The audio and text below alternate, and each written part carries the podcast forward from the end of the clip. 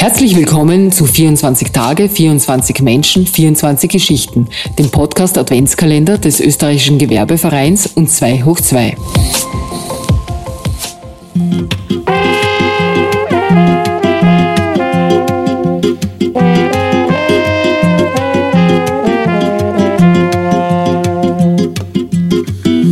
Herzlich willkommen zur sechsten Folge von 24 Tage, 24 Menschen, 24 Geschichten.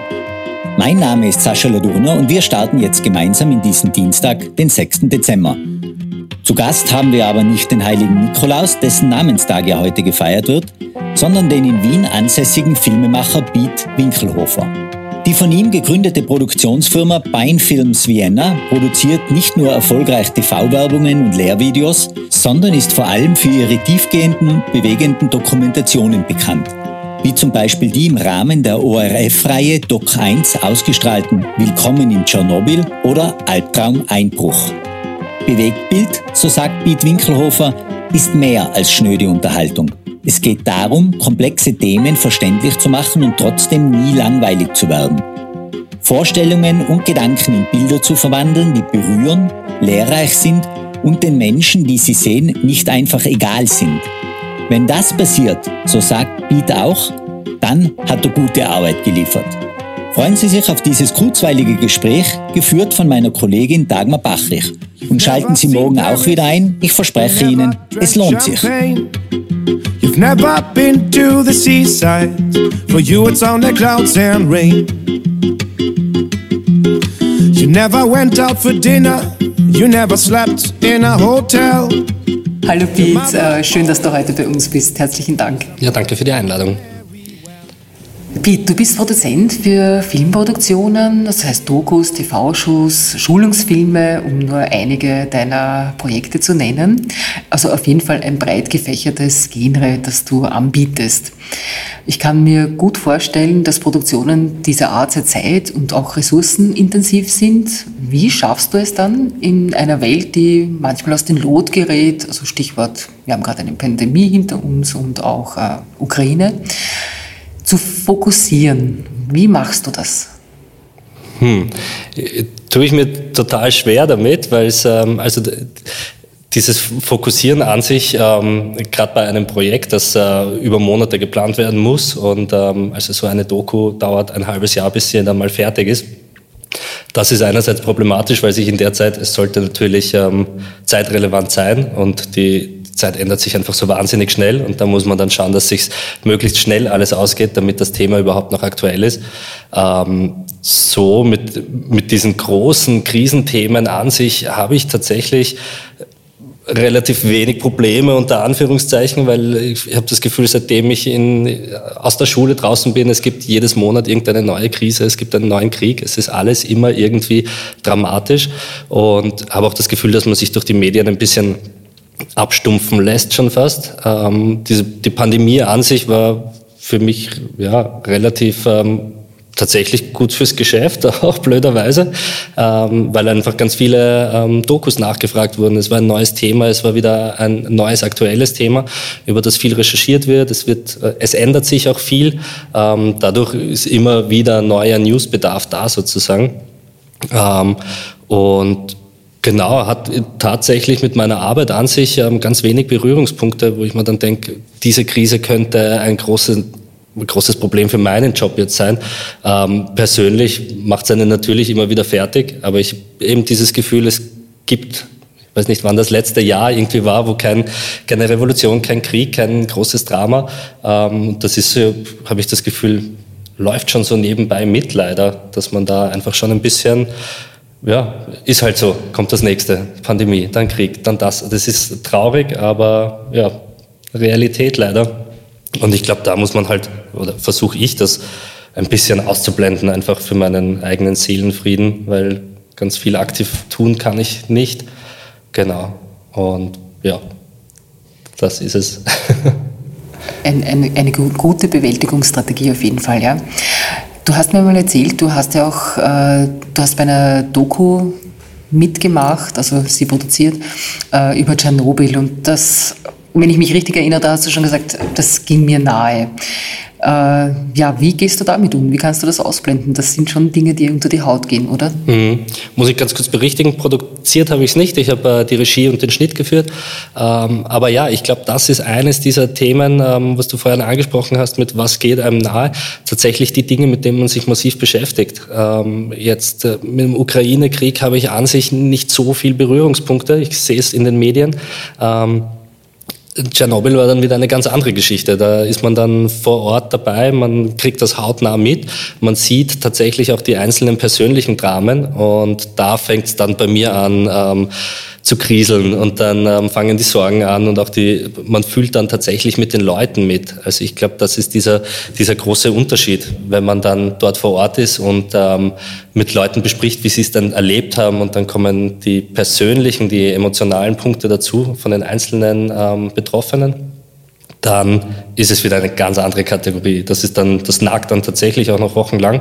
Und insofern ist es ganz gut, weil man den Anspruch hat, den, ähm, den Opfern in dem Fall auch ähm, dann gerecht zu werden. Also man produziert nicht was, weil man sich denkt, das machen wir so ähm, beim Aufwischen nebenbei, sondern da versucht man wirklich den Leuten, die einem das Herz ausschütten und die das alles ganz genau erklären, wie das war, versucht man gerecht zu werden. Und ähm, das ist dann wieder der Anspruch äh, in die Perfektion irgendwie, weil ich mir denke, ich mache das jetzt gar nicht, damit es für mich gut wird, sondern ich mache es, weil sich diese Person die Zeit nimmt und die Mühe und auch den, ist ja wieder ein emotionales Aufräumen. Ähm, genau, und ich finde, wenn sich die Person dann so viel Zeit für mich nimmt, dann kann ich das nur zurückgeben und versuche eben dem Anspruch gerecht zu werden, das alles so ähm, so wie es war zu beschreiben, ohne einzelne Themen auszulassen. Bei Dokumentarfilmen bist du schon oder in der Lage, dir auszusuchen, was du äh, beschreiben kannst oder gehst du nach dem, was hereinkommt?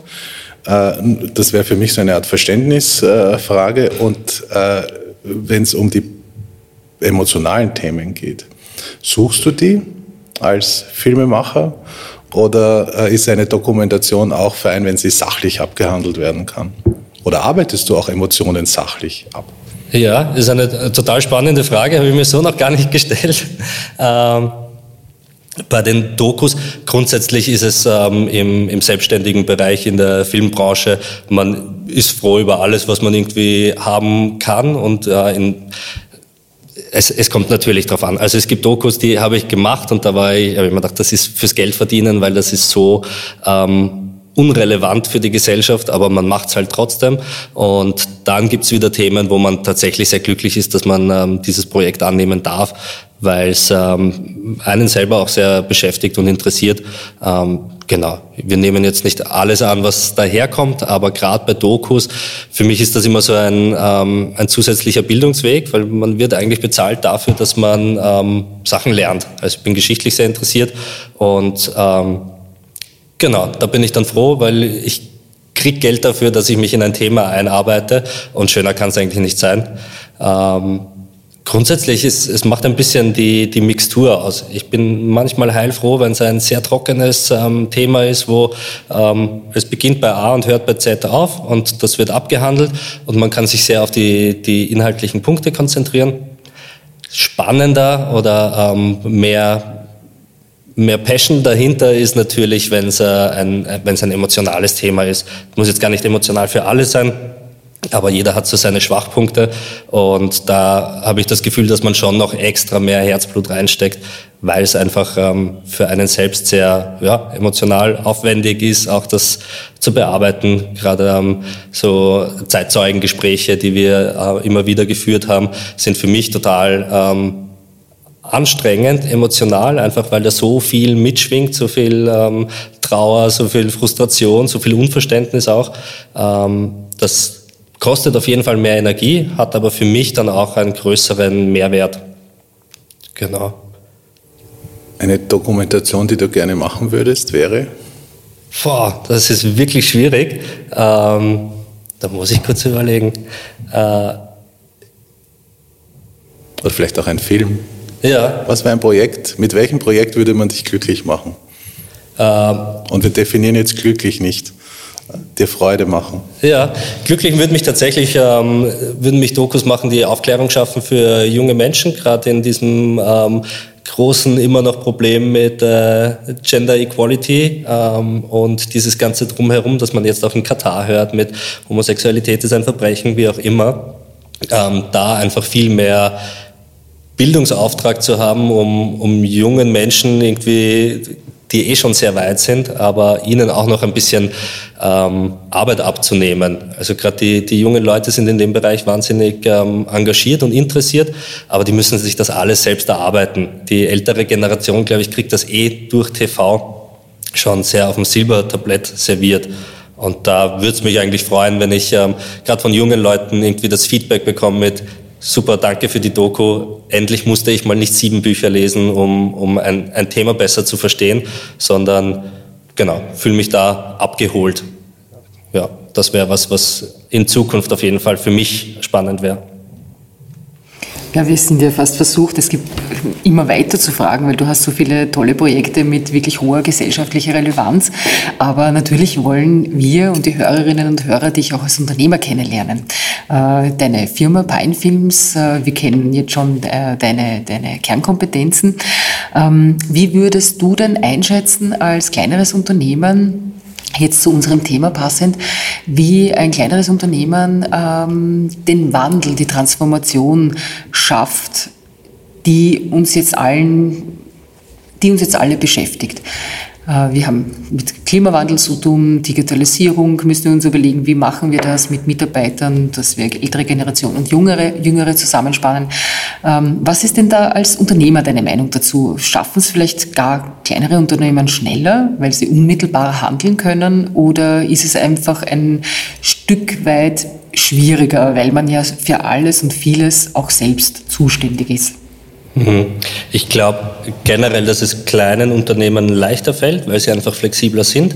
Und ähm, dadurch, dass es eben so schnelllebig ist, muss man immer flexibel bleiben. Gerade in großen Unternehmen habe ich das Gefühl, ich bin in keinem großen Unternehmen, deswegen kann ich das nur schätzen, dauert es einfach wahnsinnig lang. Man muss ganz viele Menschen überzeugen, ähm, etwas in die Wege zu leiten ähm, damit man nicht stehen bleibt oder hängen bleibt. Natürlich geht es auch bei kleinen Unternehmen, wenn sie sagen, mich interessiert der ganze Schmarrn nicht, die werden ihre Kernkundschaft haben und äh, das wird auch weiterlaufen. Es kommt immer darauf an, was auch die Zielgruppe ist. Ähm, Gerade im Thema Klimaschutz, ähm, Mitarbeiterinnen, ähm, Bezahlung, ähm, dann, wen, wen heilt man? Nimmt man jemanden, der 20 Jahre im Geschäft ist oder gibt man jemanden, die gerade mit der Schule fertig sind, die Chance? Ich glaube, da, weil es einfach sehr zukunftsorientierte Themen sind, die du da auch ansprichst, ist meine Devise wieder, hört lieber auf die jungen Leute, stellt junge Leute an, weil die haben das, diese Soft Skills, ähm, die man dazu braucht, nämlich im Klimaschutz, Klimawandel, wie geht man damit um? Die, die, kriegen das ja von klein auf mit. Ähm, für, für Menschen, die seit zig Jahren im Geschäft sind, ist das eher was, was man sich noch anlernen muss. Deswegen würde ich da auch eher schauen, lieber auf die Jungen hören und ähm, die äh, ältere Generation als auf jeden Fall Kontrollorgan sozusagen dabei zu haben. Ähm, aber da einfach mehr die Ernsthaftigkeit, die bei Themen, die junge Menschen beschäftigen, einfach ähm, mehr Stimme zu geben. Und ich glaube, das trifft es im Unternehmen ganz gut. Ich merke das bei mir, wenn ich jetzt mit einer ähm, mit Firmen, die einfach einer Generation drüber schon im, im, im Business sind. Ähm, die haben total gute Inputs und die wissen, wie der Hase läuft in dem Geschäft, aber die hinken bei Digitalisierung, bei ähm, allen möglichen Dingen einfach so wahnsinnig hinten nach, weil sie sagen, so haben wir das immer schon gemacht, das ähm, wird auch so bleiben. Und ich glaube, dass, dass das ein wichtiger Punkt ist. Lieber Piet, es war total spannend, äh, dir zuzuhören. Ich, wir wünschen dir alles, alles Gute für dein Unternehmen. Wir wünschen uns doch als Zuseherinnen und Zuseher deiner Dokus und deiner Produktionen, äh, wo du Regie und, und, und, und Drehbuch machst, äh, wunderbare Projekte, sodass wir begeistert werden und ähm, gesellschaftlich mit vielen Punkten vielleicht aufgeklärt werden. Und äh, etwas vielleicht Unmittelbareres, wir wünschen dir eine wunderschöne Adventzeit und schöne Weihnachten und ein wunderbares nächstes Jahr. Herzlichen Dank. Ja, danke schön. Kann ich alles nur zurückgeben. Euch auch eine schöne Zeit und schöne Feiertage. Danke sehr. Danke.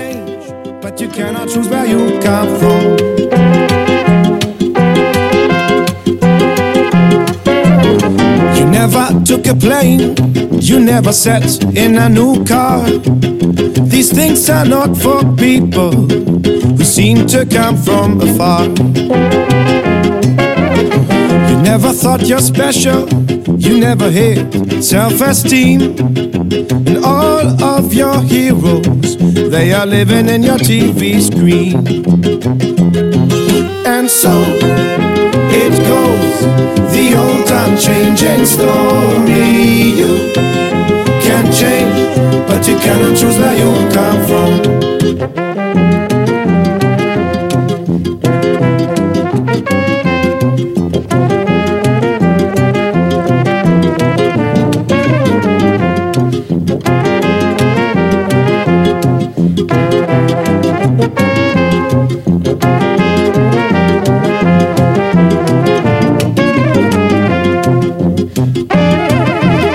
Even today, when you walk in, you still look down on the ground as if you were still searching for something that you never found. There are so many roads you can walk down, no one knows what you will become. The only thing applying to everyone is that we cannot choose where we come from. Oh, and so, so it goes. Unchanging story. You can change, but you cannot choose where you come from.